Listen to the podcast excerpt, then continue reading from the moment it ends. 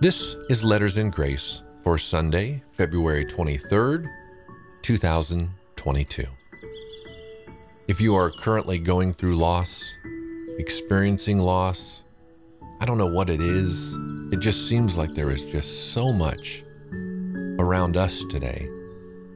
Friends and family members and acquaintances, people that we know that have just been hit hard by health issues lately and uh, you know people that are very dear to us going through all kinds of things cancers illnesses diseases young people passing away the unborn. I'm telling you it just feels like it's everywhere right now. Then you throw in on top of that uh, the awareness of a war that's going on in the world right now, and I know that it can be troubling. And when we're faced with death, people want comfort, right? Comforting words, words of hope.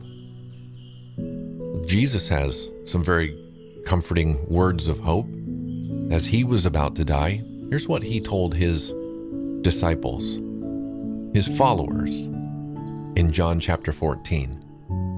He says, Do not let your heart be troubled. Believe in God, believe also in me. In my Father's house are many dwelling places. If it were not so, I would have told you. For I go to prepare a place for you. And if I go prepare a place for you, I will come again and receive you to myself that where I am, there you may be also. And you know the way where I am going. And Thomas said to him, Lord, we do not know where you are going. How do we know the way? And Jesus said to him, I am the way, and the truth, and the life. No one comes to the Father but through me. And that is our comfort and our hope and our assurance. So do not let your heart be troubled. Do you believe in God, the creator of the universe? Do you believe in Jesus Christ, the one who holds all things together? You see, Jesus, right now, at this moment is in heaven preparing a place for us. And he will come again and receive us to himself so that we will be where he is also. So, if you're sitting there and you think, I want to go to heaven when I die, I want to be with Jesus when I die, I, there's no safer place in the world, in the universe, or outside of the universe.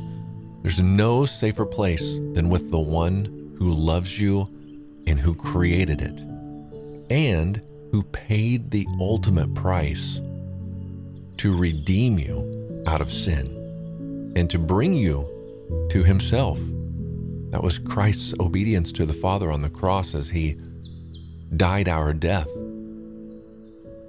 Jesus said, I am the way and the truth and the life.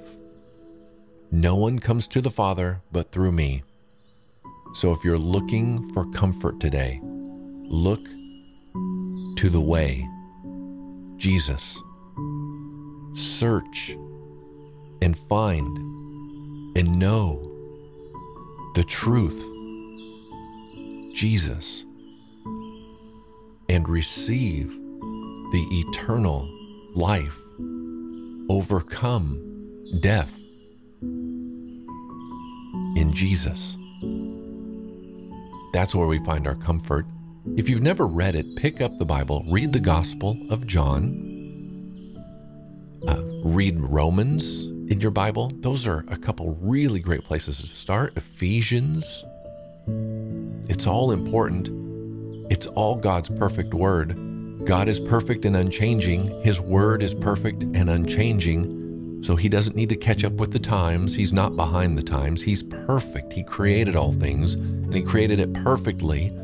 It is because of sin that we see death in the world, disease, sickness. These are all part of the curse of sin. So go find God's perfect word and read it and know Him, find your comfort, and find eternal life in God's Word, the Bible. This has been Letters in Grace. I hope you have a wonderful day. Don't forget to check out other eh, sections of produced scripture that are on the podcast. So we have uh, produced scripture on there, other letters in grace, where we just take topics and try to just kind of start at the top of the funnel. Uh, it doesn't get really deep. This is just kind of an entry point to the Bible for you, where we can sit and talk about biblical things, matters of faith, and kind of dive into God's Word a little bit with the ultimate goal of getting you to stick your nose into your Bible and to read it and to know Him and to come on in to the family of God with His people to be fed and led and encouraged and built up and made strong to eternal life in the way, the truth, and the life, Jesus Christ our Lord. Thanks for listening. I really do appreciate your time. Have a great day.